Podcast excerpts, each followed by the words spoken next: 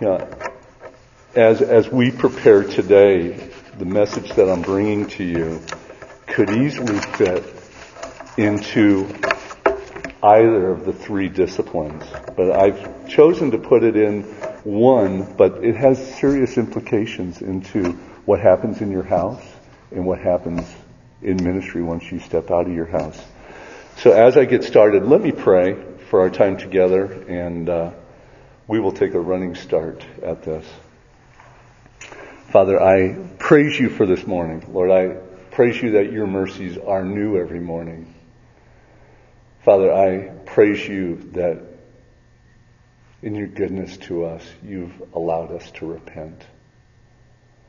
Father, thank you for changing our heart and inclining it to be pleasing in your sight. Father, I pray, Lord, as I speak today, my words would be clear. And Father, that we would leave here today more in love with you and in love with you, that our lives would look like an act of worship to you. Father, I thank you for your word that we may know you, we may know what's pleasing in your sight. And Lord, I pray that we would be pleasing in your sight. And I pray all this in the name of your son, Jesus. Amen. Yeah, I have to say, why am I bringing you this message today? This message comes from a conversation that Jamie and Sarah Demarest and I were having about how do you help a sinner in sin see their sin and how do you help them change? Uh, it, it is very easy for what I'm going to say today to flow off my mouth, out of my mouth in a setting around a table, but a little bit different when I have to prepare. Uh, but this is Bible this is biblical counseling 101. It really is of what the sanctification process in a person's life is to look like. So I uh, I pray that uh, it is very clear what I want to communicate today. We are looking today at verses that I think are going to be very familiar to all of you. Uh, it's Paul's letter to the Galatian church. We'll primarily be looking at the fruit of the Spirit that's found in Galatians 5, and that's verses 22 and 23. But to get to chapter 5, verses 22 and 23, I want to quickly get us through the first five chapters for you know what is going on in this, in this book. What is, why did Paul write this letter? Well, Paul's addressing a problem in the church. And the problem that is in this Galatian church is very practical and it's very fitting for our society today. What was happening in the church is some were falling away and they were, they were going to a different gospel. And it starts in Galatians 1 verse 6 and 7. And you don't need to go there because it may be familiar to you, but I will quickly read it to you. And Paul is addressing the Galatians and he says, I am astonished that you are so quickly deserting the one who called you by the grace of Christ and turning to a different gospel, which is really no gospel at all. Evidently, some people are throwing you into confusion and are trying to pervert the gospel of Christ. Here's what's going on. The different gospel is a gospel that you are saved by works. Kind of sound like maybe some of your neighbors? There, there are two very popular, for the lack of a better word, religions in our culture that would say you are saved by works or you're saved by Jesus and your works. So this, this foolishness, and that's Paul's word, but this foolishness that's going on in the Galatian church still goes on today. This book, uh, Galatians, gives us a, he identifies the problem, and Paul does two things. There's two principles that we're going to go through quickly. One we're going to go through quickly, and one is where we're going to spend a lot of time. But there's two principles. First, in this book of, of Galatians, it's a clear presentation that a, a person is saved by grace through faith. And that is chapter 3, verses 1 through 14. And, and let, I will read that. If you want to go to Galatians 3.14, read along with me. I, I have to know. I'm using NIV. How about you guys? What's the common book that you're using? ESV. It? I'm so sorry. Hopefully you will follow with me. Uh, Galatians 3, chapter 1. You foolish Galatians. How, how would you like it if Paul said, Tom, you're foolish? This is how he is addressing this church. You foolish Galatians, who has bewitched you? Before your very eyes, Jesus Christ was clearly portrayed as crucified. I would like to learn just one thing from you. Did you receive the Spirit by observing the law? Did you receive the Spirit of God by your works? Or by believing what you heard, which is the gospel? Are you so foolish after being with the Spirit? Are you now trying to attain your goal by human efforts? Have you suffered so much for nothing? If it is really for nothing, does God give you a spirit and work miracles among you because you observe the law? Because you, you've done your works? Or because you believe what you've heard? Verse 6. Consider Abraham. He believed God and it was credited to him as righteousness. Understand then that those who believe are children of Abraham. The scripture foresaw that God would justify the Gentiles, Gentiles by faith. This is the amazing thing. This, God just didn't happen upon how he was going to redeem people. This is from the beginning of time. God knew how he was going to redeem sinners like you and I. Verse 10, are all who rely on observing the law are under the curse. For it is written, cursed is everyone who does not continue to do everything written in the book of the law. Clearly no one is justified before God by the law because the righteous will live by faith.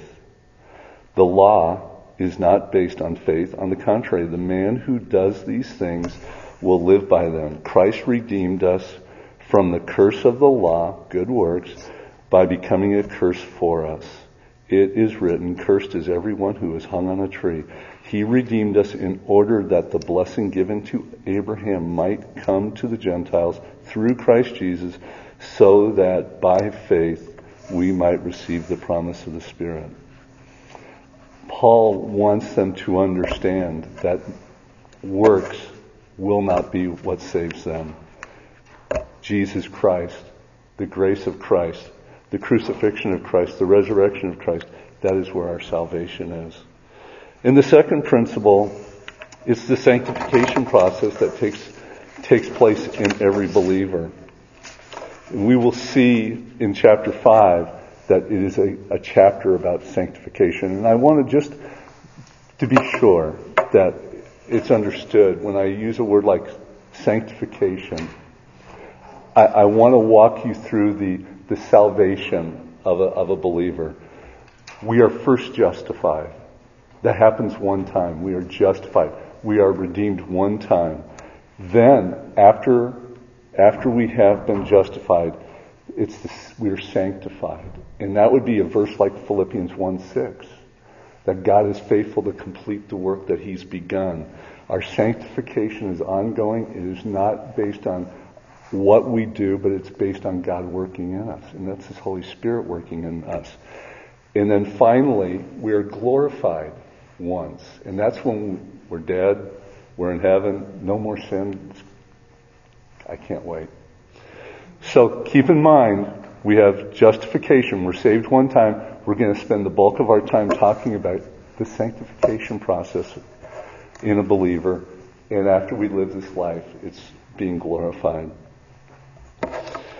If you would uh, turn to Galatians 5, we're going to start by looking at the, uh, the deeds of the flesh and then the sanctifying work of the Holy Spirit in a believer's life. And it's, it's, I want to clarify again, it's the ongoing work of the Holy Spirit in a believer's life.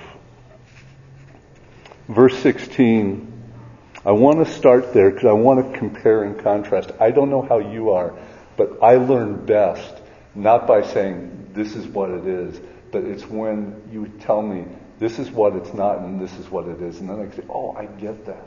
So we're going to spend some time doing comparisons and contrasting. Verse 16 starts with, So I live by the Spirit, and you will gratify the and you will not gratify the desires of your sinful nature. For the sinful nature desires what is contrary to the Spirit, and the Spirit what is contrary to the sinful nature. They are in conflict with each other, so that you do not do what you want. But if you are led by the Spirit, you're not under the law.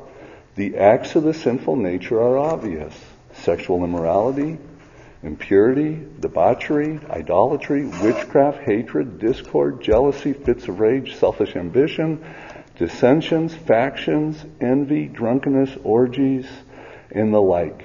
I warn you, as I did before, that those who live like this will not inherit the kingdom of God.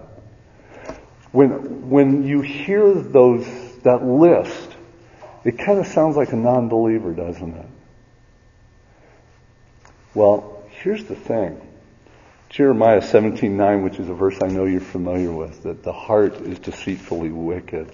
There's times where, as Christians, we could even be self-deceived.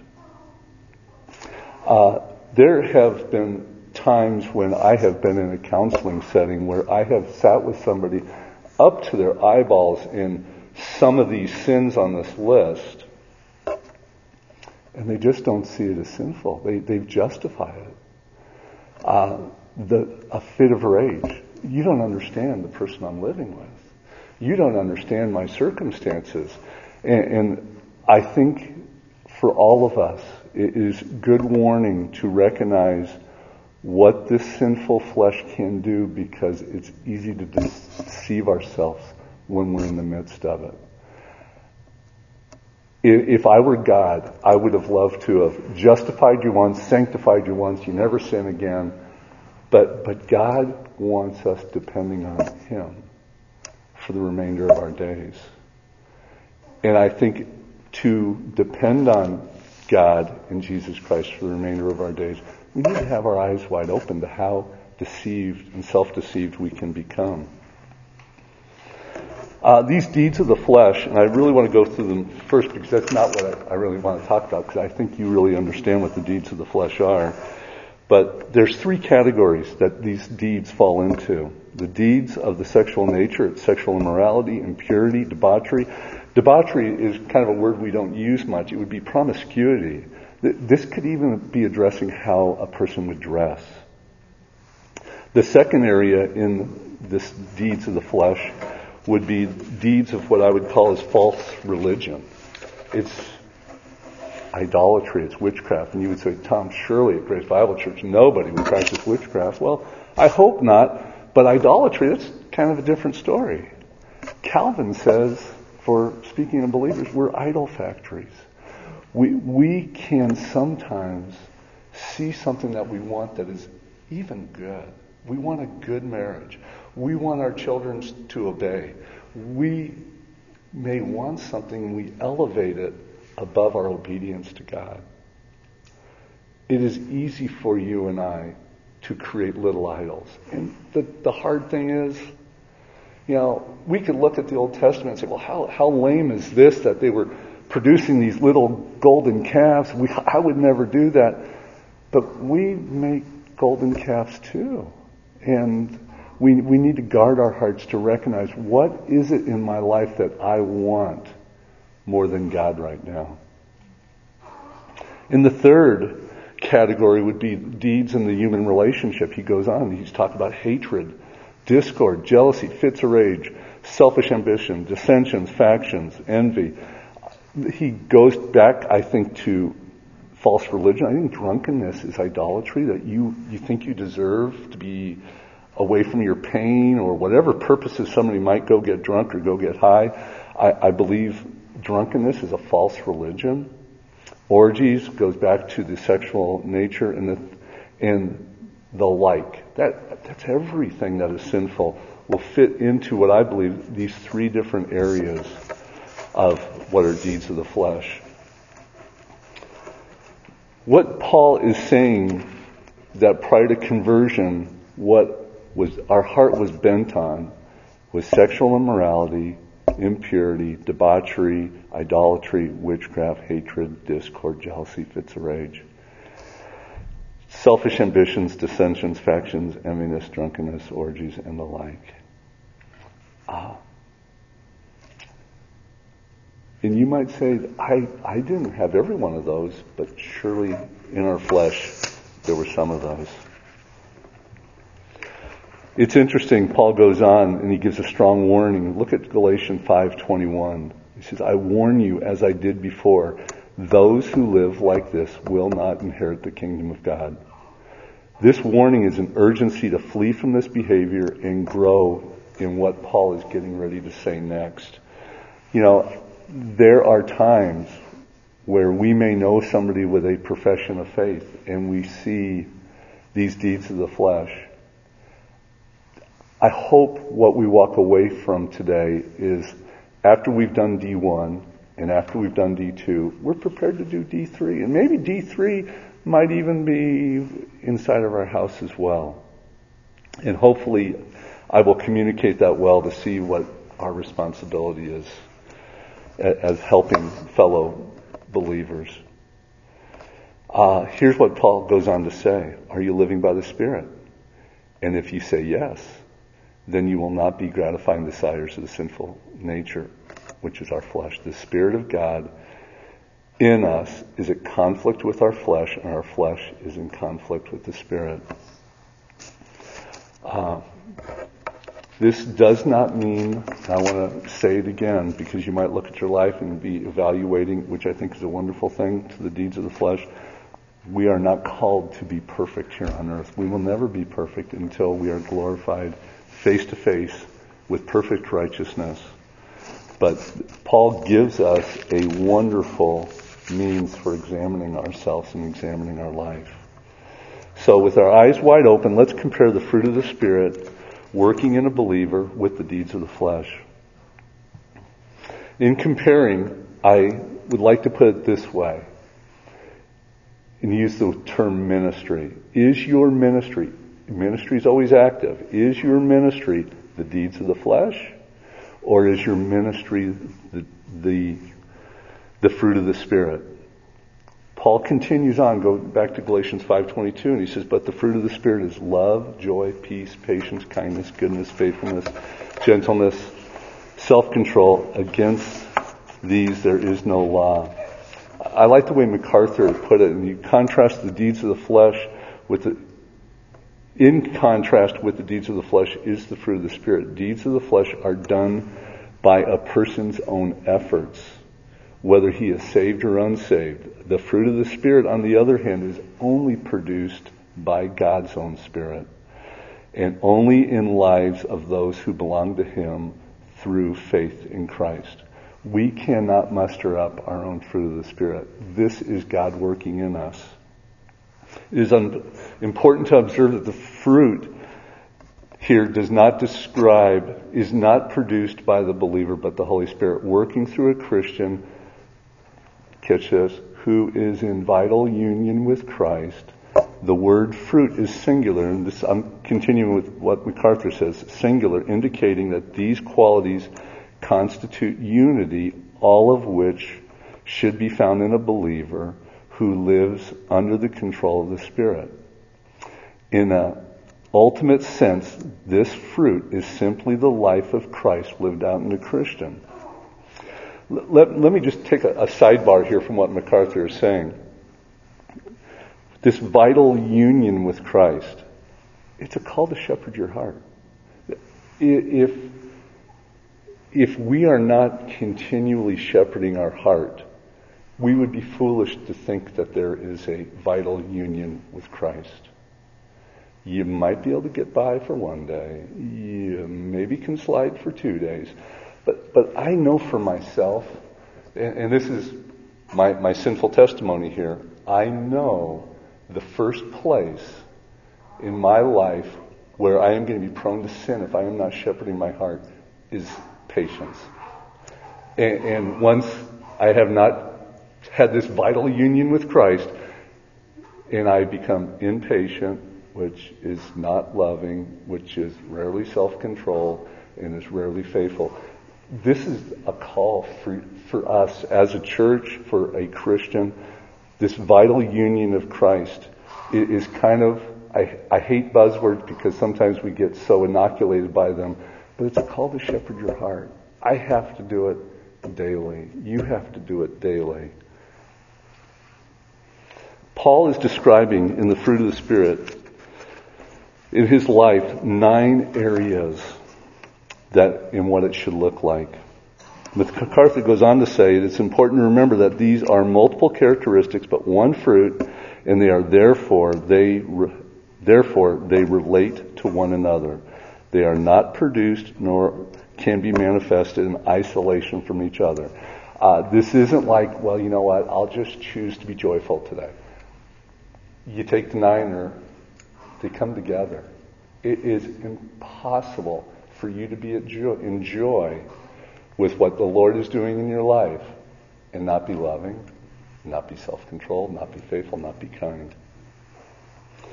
Uh, before we dissect Galatians 5, 22 and 23, I want to read a passage, and I'd love you to go to John 15, 1 through 5. And it's uh, what Jesus taught. And I think there's a huge parallel that I want to be sure that we have in our mind as we do this. John 15 verses 1 through 5. And I'm sure this is very familiar to you. I am the true vine, and my Father is the gardener. He cuts off every branch in me that bears no fruit, while every branch that does bear fruit he prunes so that it will be more fruitful. You are already clean because of the word that I have spoken to you. Remain in me, and I will remain in you. No branch can bear fruit by itself. It must remain in the vine. Neither can you bear fruit unless you remain in me. Verse 5. I am the vine, you are the branches. If a man remains in me, and I in him, he will bear much fruit. Apart from me, you can do nothing. I would tell you again, Jesus is calling us to shepherd our hearts. Jesus is saying, apart from me, you're going to do nothing. Uh, we continually need to be realigning our mind and our hearts with Christ. Let's, let's go back to Galatians chapter 5. Each of the characteristics of the fruit we are to exhibit often have one meaning to Christians and a very different meaning to a secular world. So let's see what Scripture says about these fruit in the Christian life. And the first fruit of the Spirit is love. Uh, love is not referring to simply a pleasant emotion or a good feeling, but it, love is a willingness to give of yourself. It's a willingness to serve others. Biblical love is an action. In 1 Corinthians, it tells us that love's patient, it's kind, it doesn't envy. There, there is an action involved here. It's not boastful. Love bears all things, it believes all things, it hopes all things. Uh, when you see love in, love is an interesting word because there's four different Greek words that all got translated love. But I will submit to you in the fruit of the Spirit, this love is the sacrificial love. And it's the sacrificial love that God exampled in Romans 5 8, where he says, But God demonstrates his love for us while we were sinners, Jesus died for us. Jesus' example we find in John 15:13. Greater love has no one than this, that he laid down his life for his friends. So sometimes you may be able to get confused of what is this love that I'm to exhibit. And I would tell you from Galatians 5, chapter, 20, chapter 5, verse 22, it's a self-dying willing to die for another.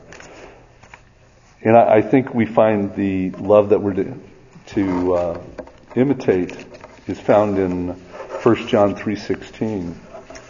And you don't need to go there. I'll read it to you though. This is how we know what love is. Jesus Christ laid down his life for us, and we ought to lay down our lives for our brothers. We're called to die to self. We are called to put other people in front of us. That is what love truly is. I would love to give you a few facts about love. In Scripture, when you see it speaking about God's love, it almost always is talking about what Christ accomplished at the cross. So almost always when you're thinking of God's love, it is tied to the gospel. It is tied to Jesus Christ dying on a cross, being buried, and raising again. The second thing, when scripture talks about a believer's love, it almost always, every, almost every instance is a dying to self for the purpose of worshiping God. It's not dying to self to be good works. It's an act of worship. And this is really, really, this kind of blew me away. Only two times in Paul's New Testament teaching does love refer to our love for God. But I'm going to tell you something. This is why it's interesting. In counseling settings, I cannot tell you how many times I have been with somebody that is up to their eyebrows in sin, and they will say, But I love God. Uh, that's not Scripture's point. Scripture's point is not about loving God. It's about worshiping God, but love is dying to self, putting what we want, putting our desires aside for somebody else. And, and I, when I came across that when I was reading a commentary, and then I, of course, did the word search, two times it only refers to loving God. So I would encourage you to guard your heart, or even as you're caring for one another. When somebody says, but I love God, it clearly was not the point in Scripture. Uh, love is an act of worship of, of God to love others. The world looks at love as an emotion, a feeling, but biblical love comes from God. It is commanded and it is an action. When you look, when you examine yourself, because if you're anything like me, when I examine myself, I'm really good at putting myself in the best possible light. If I am to examine myself and say, well, you know, how have I been loving? And all of a sudden I can think of these little deeds that maybe I have done. But I, I think it's helpful, because it's helpful for me, so I'm going to assume it might be helpful for somebody. Look at the, the deeds of the flesh. When I cause little discord in my house, is that an act of love? No.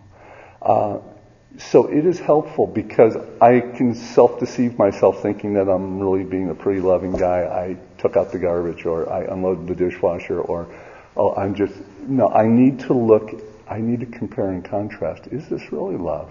Is my ministry really being loving? Or is there deeds of the flesh going on there? Uh, I, I, hope that's clear. I, I, hope the comparing and contrasting is clear because it, it is in my heart because I recognize how easy I can be deceived, self-deceived. Uh, the second fruit is joy. Joy is the deep down sense of well-being that abides in the heart of a person who knows all is well between him and the Lord. And I just looked at the clock and I realized I better start speaking a little bit faster. So I will. Uh, joy is not dependent on circumstances. The word joy is found in the New Testament 70 times, and almost every time it's signifying a feeling of happiness based on spiritual realities our saved condition, being redeemed, God working in our life. It is not based on kids that behave, a husband that picks up his dirty socks, any other circumstance. It is based on spiritual realities. But it's very different than what the world would see as joy. We, we find in the, in the world, the secular world, the joy comes, gosh, you can't go through the checkout register at the grocery store you know, whoever Brad's married to this week or whatever, and they're finding their joy in the sexual immorality, they're finding their joy in, in the deeds of the flesh. But for the Christian, we find our joy in the spiritual reality, no matter what the trial, no matter what the suffering, our joy is based on the spiritual reality that we've been redeemed. Joy is a gift to believers. It's an inevitable overflow of Jesus as Lord and Savior working in our life in His, in His presence. Christian joy is lived out in the midst of trials and suffering, marked by celebration and expectation of God's ultimate victory over the powers in sin and darkness. Need to do a full stop here on this joy and just evaluate yourself. Are you looking for joy in the spiritual realities of your redeemed position or something that might look more like a deed of the flesh? Uh, there are times where life is hard.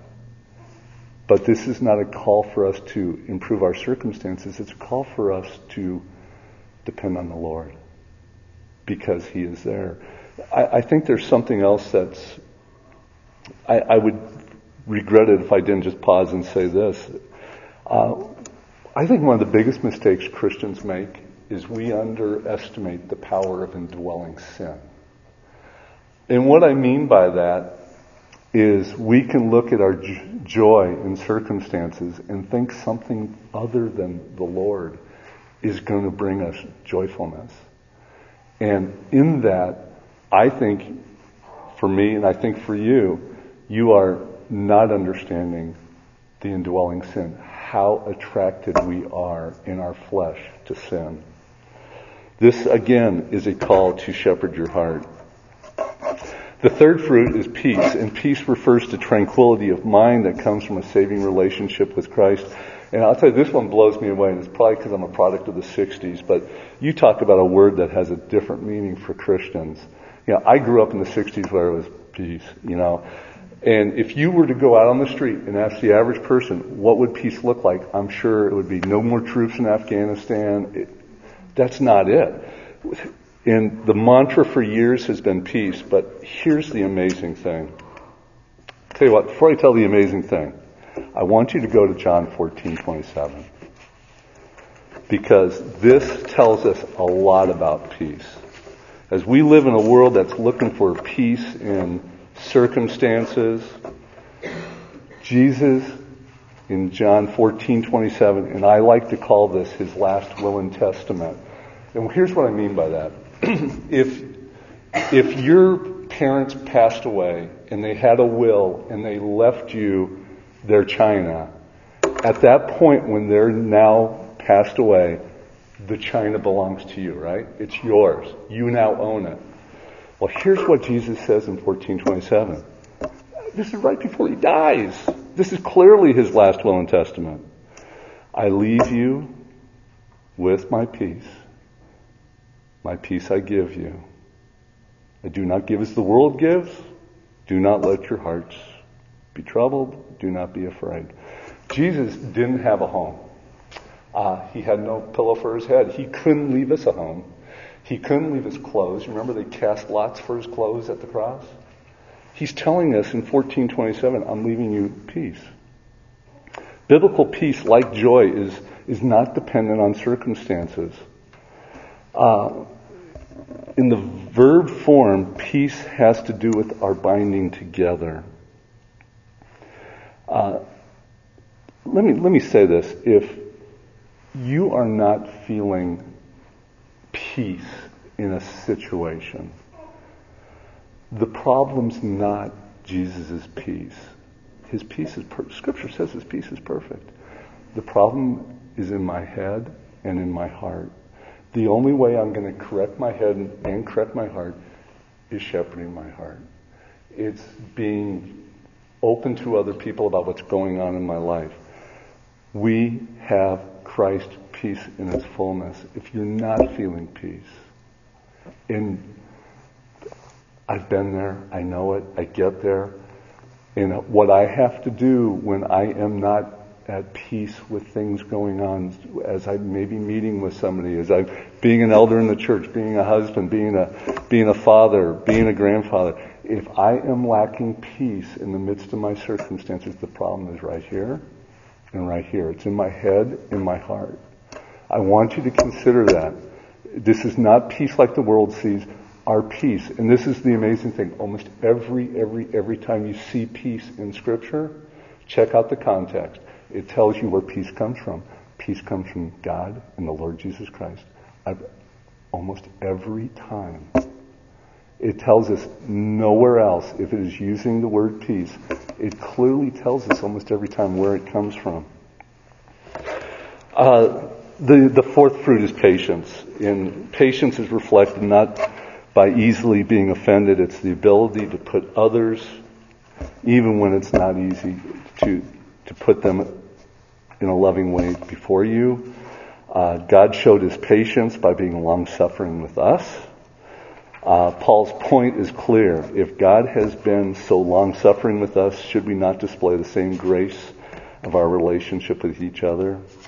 And, and I'll tell you, and I'm going really, really quick now because I'm looking at the clock. I, I have to guard my heart here on the patience because this is one where it, it's like the domino and it starts in my heart with a lack of patience, which is a lack of love. It's a lack of joy. It's a lack of goodness. It's a, it's a lack of the fruit of the Spirit. And we need to be guarding our hearts. Uh, the fifth fruit of the Spirit is kindness. Kindness relates to tender concern for others. It is benevolence in action such as God demonstrated towards men.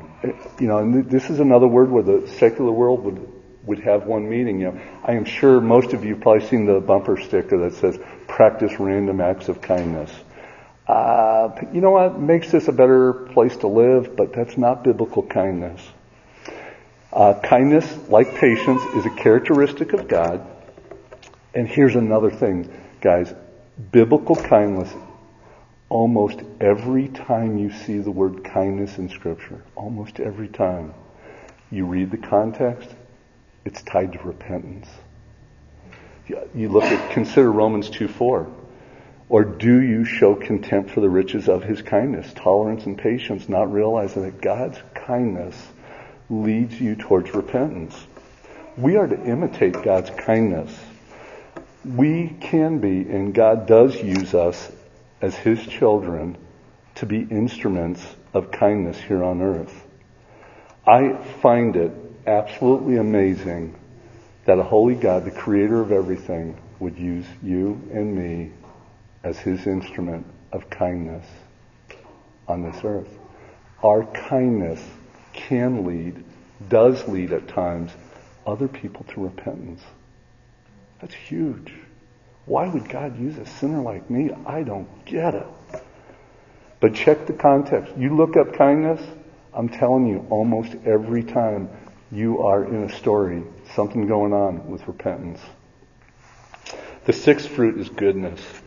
Goodness is both an upright of the soul, it's an action that's reaching others, giving them what they maybe don't even deserve. It's a characteristic that's produced in every believer by the Holy Spirit. Uh, the word goodness is only found four times in the New Testament. You know, in a secular setting, you might hear somebody say, oh, so and so, he did something from the goodness of his heart. That kind of comes close to the meaning. But our goodness is a form of worship to God. Let me, let me give you a biblical example of goodness. And it's in Matthew chapter 1, verse 19. And it is Joseph, after finding out the wife he had not, the gal he had not been intimate with is pregnant. And it says, because Joseph, her husband, was a righteous man and did not want to expose her to public disgrace, he had in mind to divorce her quietly. Here's the picture. He knows he's not the father of the child, but thinking much more of, of Mary, he doesn't want to disgrace her. Now, I'll tell you, if this were me, I think I, I don't think that's what I would do. But you see Joseph being a good, righteous man after even being sinned against or thinking he was sinned against, put this other person before himself. And, I think the place where you and I are going to probably most often have to exercise goodness is probably when we have been sinned against. In the same way that Joseph may have thought, besides the angel coming and telling him, Joseph, Mary, Mary. Uh, the seventh fruit of the Spirit is faithfulness. Faithfulness pertains to loyalty, trustworthiness. Our God and Savior is faithful. In manifesting faithfulness, we're emulating God. And, and briefly, God's faithfulness is described in Lamentations 3, 22 and 23, because the Lord's great. Lord's great love, we are not consumed, for his compassions never fail. They are new every morning. Great is your faithfulness. Jesus' faithfulness to, to God is described in Philippians 2, and I'm not going to read it. It's verses 7 and 9, but it's how he took on the very nature. Here he is God, and he takes on the nature of a servant. Jesus was faithful to do the will of his Father. A, a picture of faithfulness for us would be uh, 1 Corinthians 4, 1 and 2. So then, men ought to regard us as servants of Christ and as those entrusted with secret things of God. Now it is required that those who have been given a trust must prove faithful. We have been saved and our life in keeping in step with our redeemed state, we need to exhibit faithfulness. Uh, another picture of faithfulness would be Revelation 2.10. And, and this is a bit different than the secular world, the secular person attempting to show faithfulness. Our faithfulness should demonstrate, be demonstrated because of our love for God and for others. the, the eighth fruit is gentleness. This also is another one that just blows me away. It's a temper of spirit. Uh, it's not only speaking of a person's outward behavior toward fellow man, but it's an, it's inward. Uh, gentleness is evidence of God's grace in a believer. Let me, let me explain something. Before I was saved, I thought I was a Christian. If you would have said, Tom, are you saved? I'd say, yes, I'm a Christian. And I remember this time this guy came to me and he goes, hey, Tom, are you a Christian? I said, yeah. He goes, I thought so. He goes, you're so, you're so gentle. And I'm thinking, hmm, cool. So I become a believer and I'm, and I'm thinking about that conversation and I'm thinking, what did he see in me that would make him think I was gentle? And, you know, is because I speak with a loud voice? No, that's not it at all. Uh, is it, what is it that would have somebody think that I was gentle? In, in our secular words, we use a word like gentle, and we describe toilet paper that way. Oh, it's so soft and gentle. You know, no, that's not what it means. You know, in the Sermon on the Mount in Matthew 5, verse 5, it says, Blessed is the meek, or blessed is the gentle. They'll inherit the kingdom of God. Here's what it is, guys. Almost every time in Scripture, when you see the word gentleness, read the context. It is a person stubbornly trusting God. They realize, the gentle person realizes they are not in control. They have no control. They cannot control. They realize that God is the one in control. And they're okay. God, I'll just wait on you. It's being gentle in the midst of turmoil, in the midst of sin, being sinned against, watching people get sinned against. Gentle. God, I trust you. Stubbornly trusting God. Evaluate yourself. You know, are you gentle? Are you stubbornly trusting God? Or is there some discord and factions and envy and you know, it, it is good for us to, to look at and compare and contrast.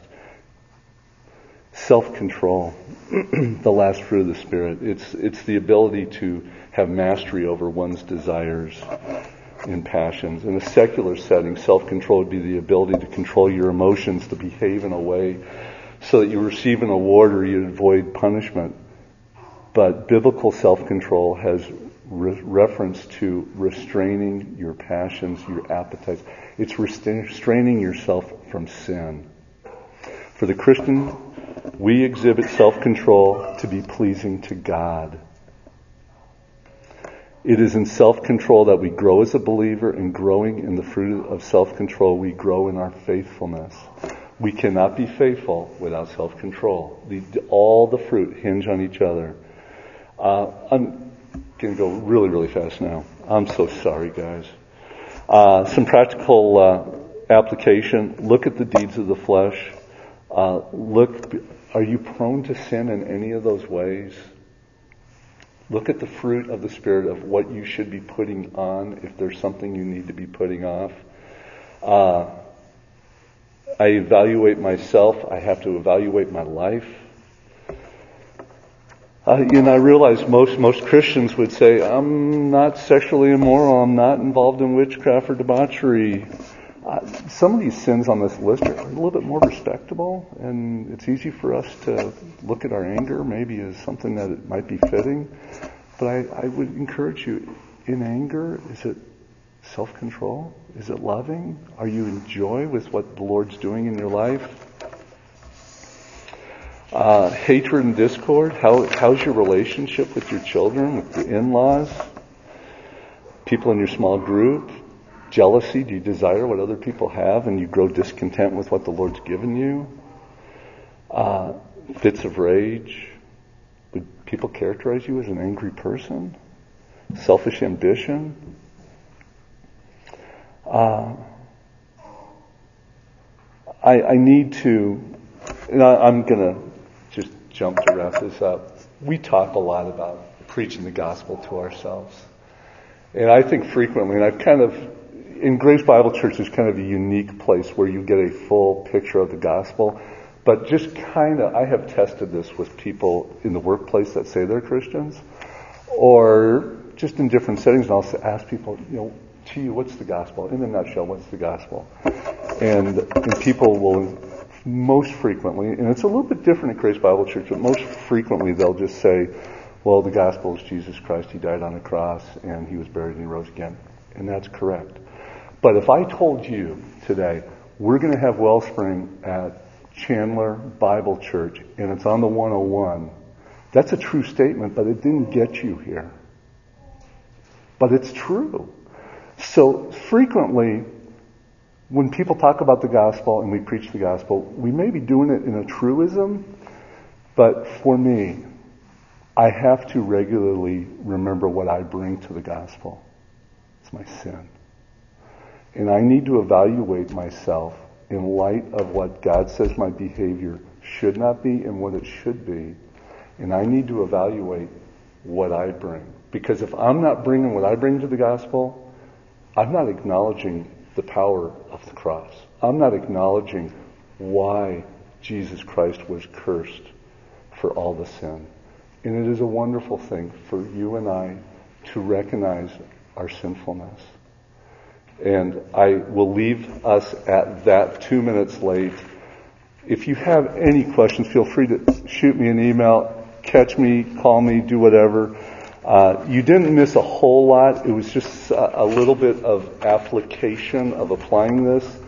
Uh, and I tell you what, I need to take another minute because I see so many moms. One of the things about looking at the fruit of the Spirit, sometimes in, in rearing our children, it's the behavior we want to correct. And we, we want action. And I would encourage you, although they may not be saved little ones at this point, it is a wonderful thing to be teaching them God's standards. The goal isn't a clean bedroom. The goal is faithfulness. The, the goal isn't being nice and kind to your, your little brother or little sister. The goal is being kindness to help somebody repent. And sometimes it's helpful for us to recalibrate our brain to what biblical meanings are to this fruit because we can bring what we've learned just in what we live easily to it. So I'm sorry I ran out of time. But let me pray. Father, I do praise you.